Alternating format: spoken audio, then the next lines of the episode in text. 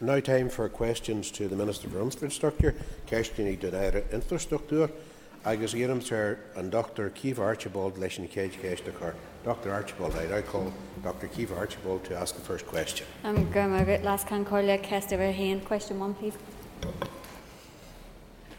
Thank the member for her question. Uh, with the pandemic continuing, private bus and coach operators, like many others, are dealing with an extremely difficult situation, particularly due to the shutdown of the tourism industry.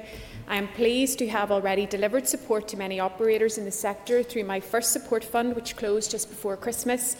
140 valid applications were received for the first financial assistance scheme, and to date, most of those applications have been considered, with the one remaining application being processed at pace. 99 applications have been assessed as eligible for the scheme, resulting in payment. The main reason for ineligibility is that some operators are still profit making despite a decline in business. However, the scheme has been set up to provide funding only when losses have been incurred to help those most in need and ensure value for money. The evidence presented to my department has confirmed the ongoing impact on the sector since September. The First and Deputy First Ministers have therefore agreed to my request for a further determination and designation under the Financial Assistance Act for a second financial assistance scheme. It will provide further support for the period between the 1st of October 2020 and the 31st of March 2021. I have engaged with the sector on the scheme and intend to launch it in early March. Ceist Caoimhe Archibald. A supplementary question for Caoimhe Archibald. Um, last can call you, and, and I thank the Minister for her response. The Minister will be aware that representatives of the sector have raised significant frustrations with the first scheme, with the high level of ineligibility and others not receiving full payment. Can I ask the Minister for her assessment of the scheme and whether she believes it's serving the needs of industry, and for the Minister to commit to engaging with representatives of the sector who believe their concerns aren't being heard? Graham thank the member for her question. Um, I have engaged with the sector and my officials have engaged with um, sector representatives again as recently as this month and we have considered their written submissions and their suggestions. The sector had articulated concerns with the first scheme and I understand the issues they have raised. In developing the second scheme, uh, therefore, the £100,000 uh, maximum cap has been removed. Officials are working to ensure that there are no limitations placed on payments due to state aid rules, and they will also seek to improve communications with operators. They were three of the issues that the sectors had raised with us. However, uh, many of their other requests have not been able to be taken on board as they do not meet the test of value for money. For example, payments will not be made to profit-making businesses, and in addition, administration and scrutiny of claims and sign-off by accountants are still needed to protect value for money. But I can assure the member that we will continue to engage closely with the sector because they are in a turbulent times, and obviously with the ongoing impact on the tourism industry, they will be effective for quite some time called Keith Buchanan. Minister for answer so far. Minister, the first scheme had a, a reach out to 67% of the, of the total people that were eligible, so 67% of the industry. Do you think that is a high enough figure? And will the second scheme catch more people or bring in more people into the scheme? And as the colleague across the way referred to, are you intended to have more dialogue with the, the, the, operators within the next week or two before the second scheme is launched to make that 67% raise? Thank the member for his question. Um, a total of 140 valid applications were received. This was once the duplicate applications and those uh, bus operators who provided no evidence were disallowed. As of today, I can confirm that 99 applications um, have been assessed as eligible for the scheme, while 40 applicants have been notified that they did not demonstrate that they meet the eligibility criteria. Uh, that's because they were not making a, a loss, and this scheme is very much about targeting support at those uh, who need it. As I said, there is one remaining application, and my officials are working at pace to progress that. Um, in terms of taking on the feedback and learning from the first scheme, we have made changes to the second scheme reflecting the concerns raised by the sector, and we will, of course, continue to engage with them going forward. I call Mike Nesbitt.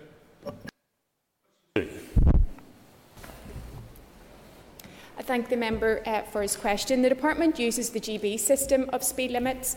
Our policy document, called Setting Local Speed Limits in Northern Ireland, is publicly available on the Department's website, and this outlines our approach when setting speed limits outside of the system. Our system of speed limits primarily uses the presence of street lighting to distinguish between urban and rural environments. Broadly speaking, where street lighting is present, the speed limit will be 30 miles per hour. Elsewhere, the national speed limit applies unless indicated by traffic signs. The Department considers a number of factors when assessing the need for a lower speed limit on a road, including the average speed, collision history, and the function of the road. We also consider the demographics as well as the needs of local people, including vulnerable road users, and the level of community support for a reduced speed limit. As Minister responsible for promoting and improving road safety, I want to work actively with partners to reduce death and serious injuries on our roads, and setting appropriate speed limits is part of the solution. However, I firmly believe that attitudes to speeding have to change. Drivers need to view speed limits as a limit and not a target. And my department's public information campaigns repeat the message that speeding is not acceptable. I also believe my commitment to providing part-time 20 miles per hour limits at 100 schools, as well as helping to improve road safety at schools, will go some way to changing attitudes and behaviours, but all road users also need to play their part. Mr Nesbitt for a supplementary. Uh, I thank the Minister and Commander for the 20 mile an hour um, initiative. Uh, I, I, asked her officials if they would look at the speed limit at Teal Rocks on the peninsula side of Newtownards following concerns from a young mother about the number of accidents and her belief that a pedestrian may be killed. Uh, your officials said no, but I understand of the nine relevant factors for changing a speed limit, one is reducing public anxiety. So, could I ask the Minister if she would take a personal interest in, in reviewing that speed limit? thank the member for his question. I am aware of his correspondence on this matter, and officials will relook and, and assess the situation. Um, in terms of the public anxiety, it is a, an important uh, factor, and it's one that I want to try to address, address, not just on an individual basis, but collectively. And so the member may be aware that there are a number of activities being carried out through my department's multimedia approach to kind of address public anxiety and also to send a very clear message as well to vulnerable road users that their safety is important and that we as a department want to do what we can to make all of those who use our roads feel safe. Call Michelle McIlveen. Uh, and like my constituency colleague, I, I've asked for a review of the speed limit along the A20 Portaferry Road, as well as the A21, the A22 and the A23 within the constituency, none of which have been reduced despite accidents. Unfortunately and perhaps unfairly, the department has a reputation for not wanting to act until there is a fatality. Can I ask the Minister if it is not time to review the national speed limits with a particular focus on single carriageways in the countryside and on the edge of towns? I thank the member for her question, but I hope she will understand that I would have to very strongly refute any suggestion that the department sits back and only takes action when someone uh, is injured. We take our commitments on road safety very seriously. Um, in relation to uh, changing the, the, national speed limit, um, there are no current plans to change the current system of speed limit as the Department's views that the approach has flexibility to take into account local conditions when determining the appropriate limit. Our current policy for setting speed limits does contain a desire to assess speed limits on the upper tier Class A and B road network, the outworkings of which would have informed a possible assessment of the ongoing applicability of the national speed limit, the consideration of which was contained within an action of the Road Safety Strategy to 2020. Um, my department remains uh, committed to doing what we can to address road safety. And while there are no current plans within this mandate uh, to change the speed limit, uh, I want to assure the member of my ongoing commitment to doing what we can to improve safety on our roads for all of our users. Here, Sir Liz Kimmins for Newcastle. I call Liz Kimmins. For. Corlin. I thank the Minister for her answers so far. Minister, whilst the rollout of the 20 mile an hour zones is very welcome development, I know a number of schools were disappointed that they weren't included in the initial rollout. What assurances can the Minister give that she will prioritise the further rollout of this scheme as um, part of her road safety programme? Thank you. I thank the member for her question, and I was delighted to be able to commit funding from this year's budget to introduce uh, part-time 20 miles per hour speed limits at around 100 schools, and I am pleased that good progress is being made to implement this programme. I am determined to make the roads around all of our schools safer for everyone, and it is therefore my intention that many more schools will have a part-time 20 miles per hour speed limit outside their gates. Of course, the scale and extent of any future programmes will be dependent on the funding allocated to my department. Paul Muir for a question. Thank you very much, Mr Deputy Speaker. As the Minister will be aware, the default speed limit in urban areas is 30 miles an hour. But in Wales uh, this summer, they're going to trial in eight areas a reduction to 20 miles an hour. Has the Minister given consideration to trialling that in some areas in Northern Ireland? Thank you thank the member for his question. Um, I've been very much focused on the rollout of the 20 miles per hour in the 100 schools, but I'm also very conscious of initiatives that are taking place across these islands, and I always ask my officials to very closely monitor any of the pilots and ensure that I am updated on feedback and can give consideration as to the merits or otherwise of similar initiatives in Northern Ireland. Uh, could we please bring Paula Bradshaw into the spotlight?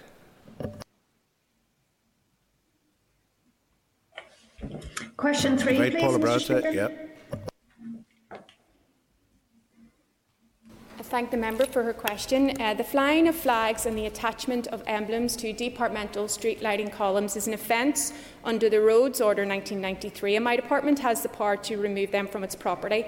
One of my department's primary considerations is the safety of the public, and where unauthorised flags or attachments pose a hazard to road users, my department will always seek to remove that danger. While, where there is no such danger, my department will liaise closely with other key stakeholders to seek to develop a solution. While recognising my department's responsibility, the reality is that if we, as a society, are to find a sustainable and lasting solution to the problem of illegal flags and emblems, then we must all step up. This includes not only me and my department, but also other executive leaders, as well as members of all parties within the Assembly. The area is being explored by the Commission on Flags, Identity, Culture and Tradition, set up as part of the Fresh Start Agreement, and I understand that a report has issued to uh, the Executive Office. I wrote jointly with the Justice Minister on the issue of flags to the Executive Office on the 18th of September last year and have asked for sight of the Commission's report so that collectively we can make progress in this important and challenging area. Ms Bradshaw for a supplementary. Um, thank you, Minister. Um, the um, Executive Office re responded to a written question from me regarding um, the Commission's report that you have just outlined and indicated that the two junior ministers are establishing a working group to look at the recommendations and findings. Can you confirm whether or not your department's officials have been invited onto that and what role you think they could play on it? Thank you. I thank the member um, for her question. Um, I'm not aware of a working group uh, being set up, um, and so I can't comment on the involvement of my officials or otherwise, but it's certainly something that I will take a look at. What I am conscious of is that, you know, with the Justice Minister, I wrote to the Executive Office on the 18th of September, but unfortunately have yet to receive a response to that correspondence. I am very committed to doing what I can to address this long running problem in our society, but as I said in my initial response, we will only find a lasting, sustainable solution when we work collectively and together. Okay. Call Dolores Kelly for a question.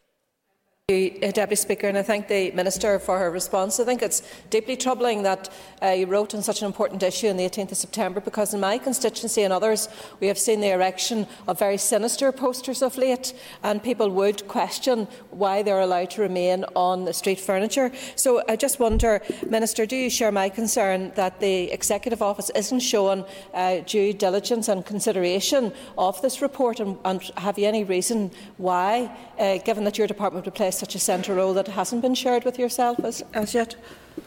Thank the member for a question. Unfortunately, um, I'm not in executive office, and so uh, I cannot answer questions on their behalf. Um, what I can do is say that I am up for trying to address this wider societal problem with all of my executive colleagues and with all political parties in this House, uh, with all councils uh, and all communities. It is a long running issue. Uh, we need to address it. Uh, as you say, we have seen the erection of posters on Brexit, the Irish Sea border. We have seen you know, uh, inflammatory messages throughout our history that cause intimidation and great upset. I think it's long past time now as a society that we came together and we found a lasting solution. Colroy Beggs. Speaker, the Minister has rightly acknowledged that she already has the power to remove uh, many banners, banners should, should she so wish. But since the creation of the border down the Irish Sea, we have a very aggrieved unionist community. And there has been no attempt uh, to gain cross community support and, the, and to honour the protections within the Belfast Agreement. So, my question to the Minister is Does she acknowledge that were her officials to attempt to remove peaceful, democratic banners which have been uh, erected, non threatening banners, would she acknowledge if they were removed that they would be likely to be replaced by many, many more? I thank the member for his question. Um, I understand that there's a sense of anxiety within the unionist um, community, um, but that requires leadership. Uh, that requires honesty. And the truth is, there's been no change to the Constitution. And so I would urge people when they're, when they're making comment to not use terminology like guerrilla warfare, to be very mindful that our words have serious impact. And when people are feeling anxious, we should be honest with them and we should be trying to address those anxieties in the executive, I brought forward uh, a suggestion that we would, as an executive, find consensus to request a three month extension to the grace period while trying to find pragmatic solutions to the difficulties that businesses are facing, while also working to maximise the opportunities that can be presented. To date, I haven't, unfortunately, been able to secure the support of my unionist colleagues in doing that, but I have no interest in causing division. I have no interest in causing anxiety. All I want to do is to work hard as a Minister for Infrastructure with my executive executive colleagues so that we can improve the lives of all of our citizens, whatever their political persuasion. Called Cathal Boylan. Yerim Sir Cathal Boylan. Thank you, Mr Deputy Speaker. Um, just following on, Minister, what is the Department's current approach in dealing with the issue of flying the flags and, and banners? And also, has she any uh, statistics in relation to the number of times the Department's been asked to remove such items? I thank the member for his question. Um, where flags have not been attached securely to lampposts, it is possible that the detachment of flags and other materials from lampposts and other street furniture could potentially distract or injure road users. Fortunately, there have been no significant incidents of this nature to date. Um, in terms of the, the, numbers of flags and banners that we have successfully removed, we have discreetly removed a small number of flags and banners over recent years, but records of this are not kept. Records were previously kept, but this practice ceased around six years ago. I call Mervyn Storey. Thank you, Mr Deputy Speaker.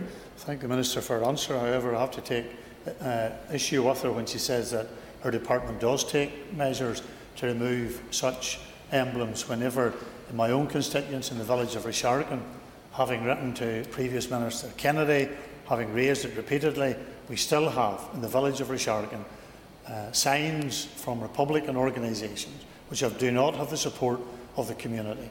They should have been removed a long time ago, and it is a failure on the part of your department to deal with this issue in a village that has been subjected to a lot of intimidation in the past, part of which emanates from those illegal signs. Does the member have a question? That, that, when are they going to be removed, and can I have an assurance that they will be removed? I thank the member for his question. Let me be unequivocal. I have no support or truck for the erection of flags or emblems that cause intimidation to anyone. But this is the complexity of the issue. In a previous question, Mr Roy Beggs appealed to me to not remove emblems that have been erected in one part of Northern Ireland, and you now have a request for a removal in another part. The reality is that the Minister for Infrastructure, whatever political party they are in, will never be able to find a lasting solution to this issue. It requires political leadership. It requires the executive coming together and addressing this issue holistically and collectively and responsibly. Here, Sir Cara Hunter. I called Cara Hunter. Question four, please. I thank the member for her question. Last week, I was delighted to announce plans for a new park and ride scheme at Dungiven. This will provide around 150 spaces adjacent to the junction of the new A6 Dungiven to Drumahoe dual carriageway with the Feeney Road and will help to deliver cleaner, greener, sustainable transport for the local community. My department will now begin the pre-application discussions with Causeway Coast and Glens Borough Council as a precursor to applying for planning permission later this year.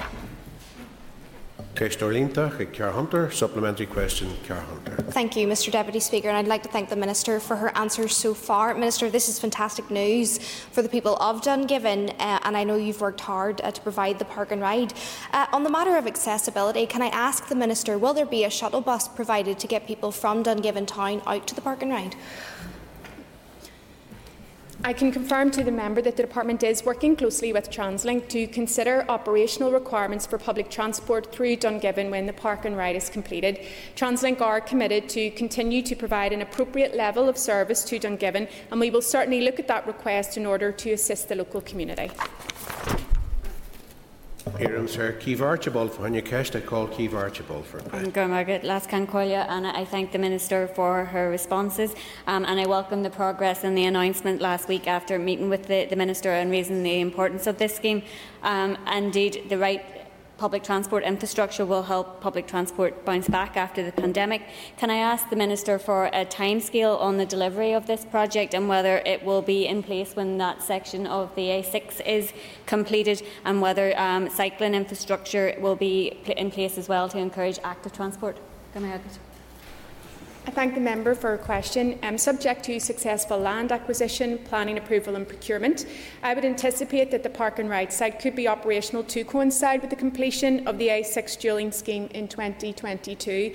I can also confirm that there will be active travel in terms of a walking and cycling link uh, to the park and ride as well because we need to be maximising all opportunities to increase active and sustainable transport and to be offering our citizens increased choice.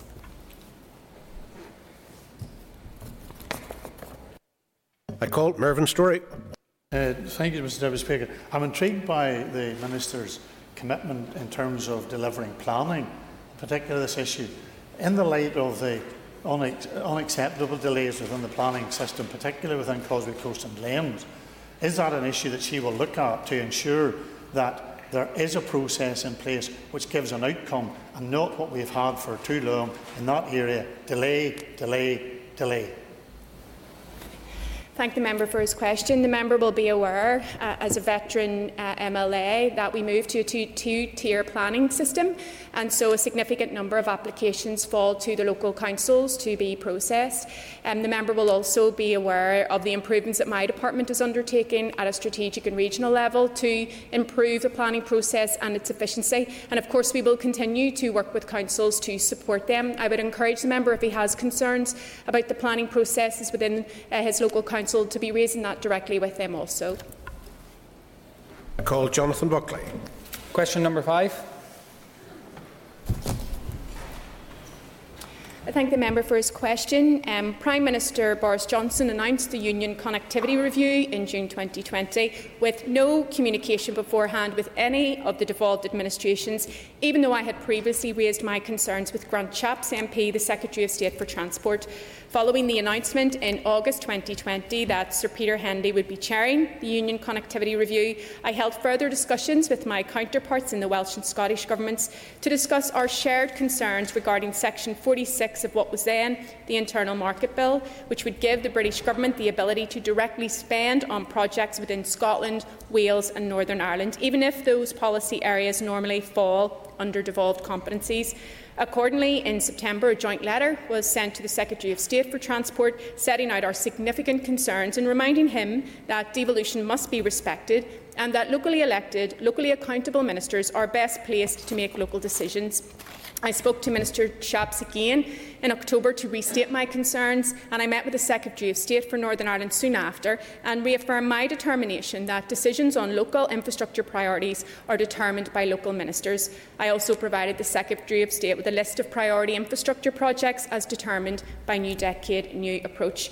Members will be aware that I met with Sir Peter in uh, December 2020 to discuss the Union Connectivity Review in detail and outline my concerns and again affirmed my opposition to any extravagant vanity I heard nothing further on the matter until media reports in February that agreement on a tunnel between Scotland and Northern Ireland was shortly to be approved. While my officials have been in touch with the Department for Transport and have been assured that this is not the case, and that news articles had greatly overstated the situation, I have made my position extremely clear. I am the Minister for Infrastructure, and devolution mandates me to take decisions that will improve the lives of citizens here. Mr Buckley for a supplementary. Thank you, Mr Deputy Speaker, and thanks to the Minister for her response. Albeit I know that the Minister received uh, late notice of the Union Connectivity Review. Since June, there has been a lot of time in which the Minister's Department can become involved and help we're seeing. Now, the Minister has form for talking down east-west connectivity. So can I ask her, has the Minister or her department submitted any written evidence regarding Northern Ireland's need for infrastructure as a part of UK, UK connectivity? These are exciting projects that have the, up, the ability to transform the Union in relation to connectivity and infrastructure, and would she please outline if she has or has not submitted that information?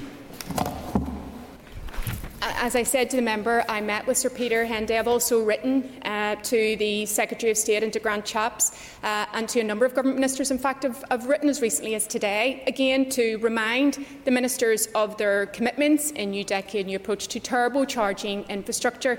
Members in this House rightly raise concerns about the fact of potholes, street lighting, uh, and yet here we have a proposal for three tunnels and a roundabout under the Isle of Man uh, that is clearly a vanity and distraction pro pro project. Um, if money is coming our way, I will ensure that it is spent on infrastructure projects that we have all committed to, ministers across all political parties, and that the British Government has committed to in New Decade New Approach. I think that Simon Hoare summed it up perfectly. Uh, he described this project uh, as the following The trains could be pulled by an inexhaustible herd of unicorns, overseen by stern, officious dodos. A push me pull you could be the senior guard, and Puff the magic dragon, the inspector. Uh, let's concentrate on making the protocol work and put the hallucinogenics down. Call Jim Allister. Thank you. I just say to the Minister, I think she should be better than that. But I do have to say this it's quite clear from her first answer. She has expended a great deal of energy opposing connectivity. But could I ask her specifically about the A75? Uh, she told Mr. Beggs, in answer to a written question on the 15th of July, that her departments had not yet had detailed discussions with their Scottish counterparts about the South West Transport Scotland, uh, the Southwest Scotland Transport Study, which is, includes improvements to the A75. Has she yet had those discussions, or is she so besotted with, right. with As these the other issues concluded his that she hasn't had time? I thank the member for his question. I am keen to see the A75 and A77 upgraded. These key links into Scotland and England are clearly of significant importance to Northern Ireland trade. Upgrading the routes would reduce journey times, improve journey time reliability, and increase safety on the routes, and complement the relatively recent improvements that have been completed on the strategic links to Larne Port. However, while I'm supportive, I'm conscious that these roads are in Scotland, and I therefore recognise that this is very much a decision for Scottish ministers. My departmental officials are familiar with the South West Scotland Transport Study, um, and one of the key aims of this transport study is to consider the rationale for improvements to key strategic corridors, including the A75 and the A77, with a focus on access to the ports at Cairnryan. My officials remain ready and willing to engage in detailed discussions discussions with their Scottish counterparts in relation to this transport st study. This has been uh, delayed uh, due to the COVID 19 pandemic, but we expect the discussions will take place very soon, with this study feeding into the Scotland Strategic Transport Project Review 2, which is expected to report towards the end of this year. The member will also be aware that I'm in very regular engagement with my ministerial counterpart uh, in Scotland, and of course I will continue to raise this issue when we meet. I can get a brief question in from Mr Aiken and uh, hopefully a brief answer to conclude. Thank you very much indeed, Mr uh, Deputy Speaker, and for the Minister for answer so far. Obviously, we're all against fantasy bridges, fantasy tunnels and fantasy roundabouts. But indeed, could the Minister say why she's still committed to the narrow water bridge when in fact what she should be doing is using the investment for that to be used to dealing with our own infrastructure problem with our roads at the moment? I will be very succinct, Mr Deputy Speaker. Narrow Water Bridge is a commitment to new decade, new approach, the basis upon which your party, my party and the other parties in this chamber entered into the executive. Would members refrain from making commentary from the seated position, please? It does interfere with, with the recording, but it also it's bad manners. That, that concludes our oral questions on this. We now move to the topicals, and uh, I call Mr Tom Buchanan. Thank you, Mr De Deputy Speaker. Minister, can I ask what plans you have to reinstate the driving test for key workers such as our health workers, ambulance staff, uh, fire service, etc., where the, the driving is a key part of the work that they're involved in? I thank the member for raising this issue. It is an important one. And the member will know that during the initial lockdown period, the DVA assessed requests from key workers to provide them with priority driving test appointments once driving tests resumed. Um, the DVA has received a number of requests from key workers requesting that they restate a priority service for them to avail of early appointments. The DVA is actively considering the facilitation of priority requests from key workers whose jobs are ancillary to medical, health or social care services and who are required to drive for the purposes of their work. However, this approach would be based on engagement with the relevant employers rather than with the individual learners to provide the DVA with a list of any relevant staff that fall within this priority group. I'm pleased to report that working uh, with the ambulance service, we have been able to facilitate a number of driving tests, and so we're very keen to do what we can to ensure that those who need to get driving tests, who are on the front line, putting their lives at risk to save ours, are supported to do so safely. Mr Buchanan for a supplementary. Thank you, Minister, for that response. Can the Minister give any indication? I know she has said that facilitate, facilitated some ambulance drivers, but can she give any indication of a time frame when it will likely be opened up for all of the key workers that require this type of uh, the licence for their work? I thank the member for his question. Um, our work is ongoing to ensure that when restrictions enable us to do so, that we can open up uh, the driving test facility to um, all of our customers. Um, I'm not able to give a definitive date at this time as to when it will be opened up to priority workers, but I can assure you that we are working with key employers to address this issue, and I'm happy to provide the member with a further update. Before we move to the next question, just to notify members that question number eight has been withdrawn. Agus na siarm Sir Caoimhe Archibald your cash. I call Caoimhe Archibald. Um, Gurmagat, last can um, Can I ask the Minister for an update on the planning application for Casement Park, please? Thank the member for her question. Um, since my announcement in October recommending planning approval for the redevelopment of Casement Park, I'm pleased to advise that there has been considerable progress towards issuing the final planning decision, following both the Council and the applicant conferring that they agreed with the notice of opinion to approve the application. Departmental officials have been working at pace to progress the required planning agreement, which must be in place before the final planning decision can issue. I look forward to the final planning decision issuing for this project, as I am of the view that the project will give a real boost to sport across our island, the local economy, and finally give the GAA its home in Ulster. Cash Norlintach, Caoimhe Archibald, a supplementary question for Caoimhe Archibald. Um, and I thank the Minister for her response. The Minister will know that Casement Park project can have a transformative um, impact in West Belfast and the, the, wider Gaelic Games community, and we all want to see this project delivered. Um, but can the Minister explain why, five months after she made the very welcome announcement, the planning approval process has not yet been completed and is causing further delay? Gurmogit. I thank the member for her question. Uh, the member will be aware, um, and anyone will be aware if they have a keen interest in this application, that it is extremely complex. But I can assure the member that my officials are progressing it at pace uh, and properly. And um, officials remain committed to working on this, and I've made, my, made clear my view that I remain committed to doing this. So work is ongoing at pace. But of course, as with all planning applications, they must be processed quickly but properly. I call Roy Beggs. Thank you, Mr Deputy Speaker.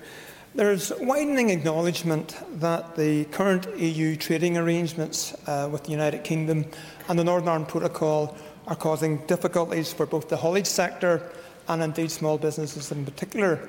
So my, my question to the Minister, given that uh, respected EU commentators such as Tony Connelly are advising that there is some a degree of rethinking going on, does the Minister agree that it would be wise not to spend money in capital projects which may not be needed?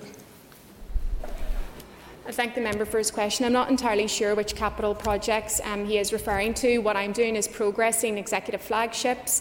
Uh, I'm also trying to progress, where possible and where funding permits, um, commitments that we've made a, a new decade, new approach. I think my frustration is that I'm not able to progress more capital projects that will be transformative for our citizens. I certainly don't see investment in any of the executive flagships or any of the commitments that we've all signed up to uh, as a waste of money.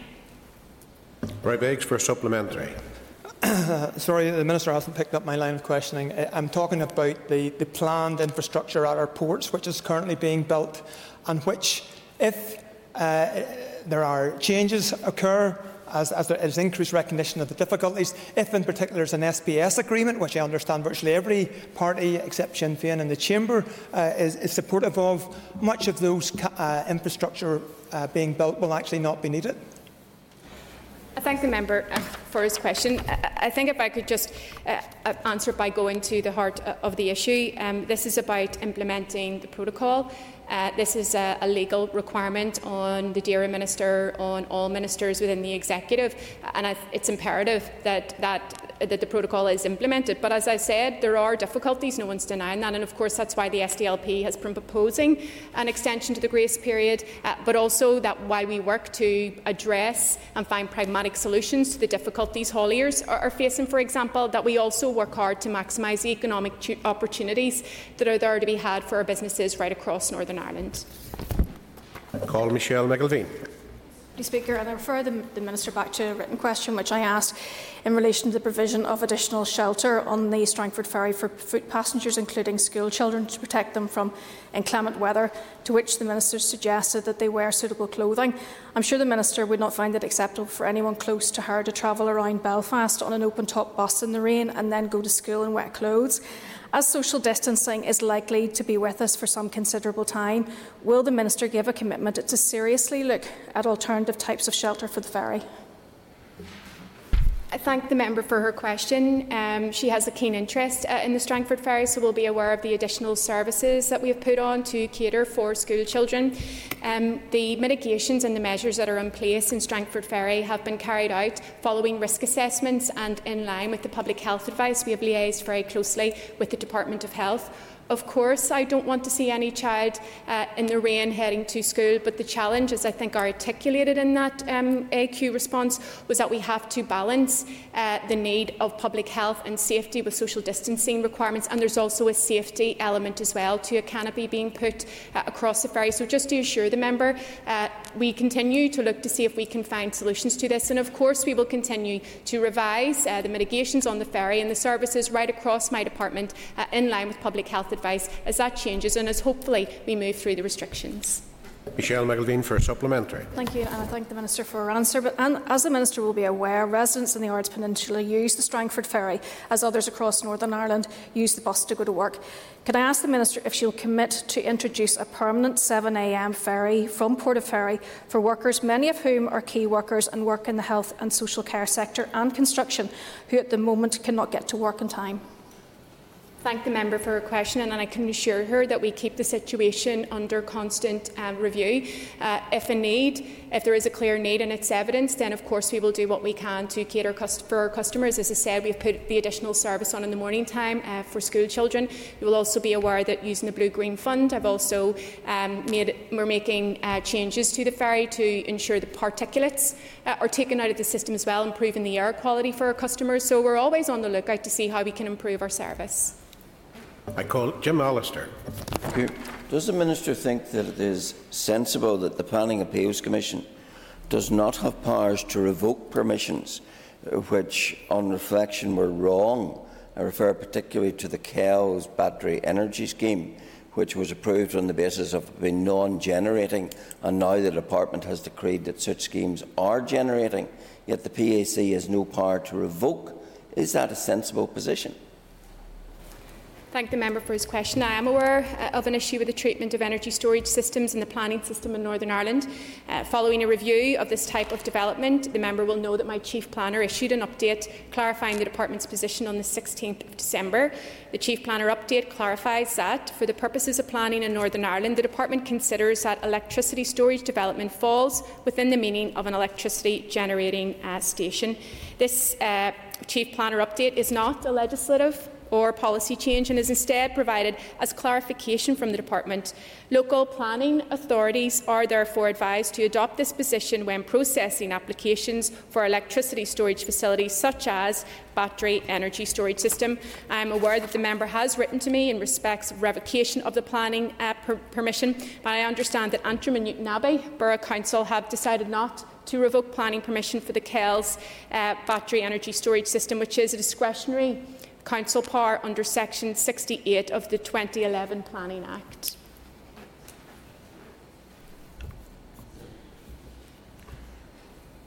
Mr Allister for supplementary, sorry. And of course, it wasn't Antrim and Newtownabbey Council that gave the, the, planning permission, it was the Planning Appeals Commission. That's my point. Since now it's patently obvious that permission should not have been given, the Council don't want to get involved, but the Department has extraordinary revocation powers. Why doesn't it exercise them, and in what circumstances does it exercise revocation powers? I thank the member for his question. While I acknowledge my department does have revocation powers, these powers are a check and balance in the two-tier planning system intended to be used only exceptionally and as a matter of last resort. The Council, as a local planning authority for the area, is both best placed to make this decision and is the authority with the responsibility to do so.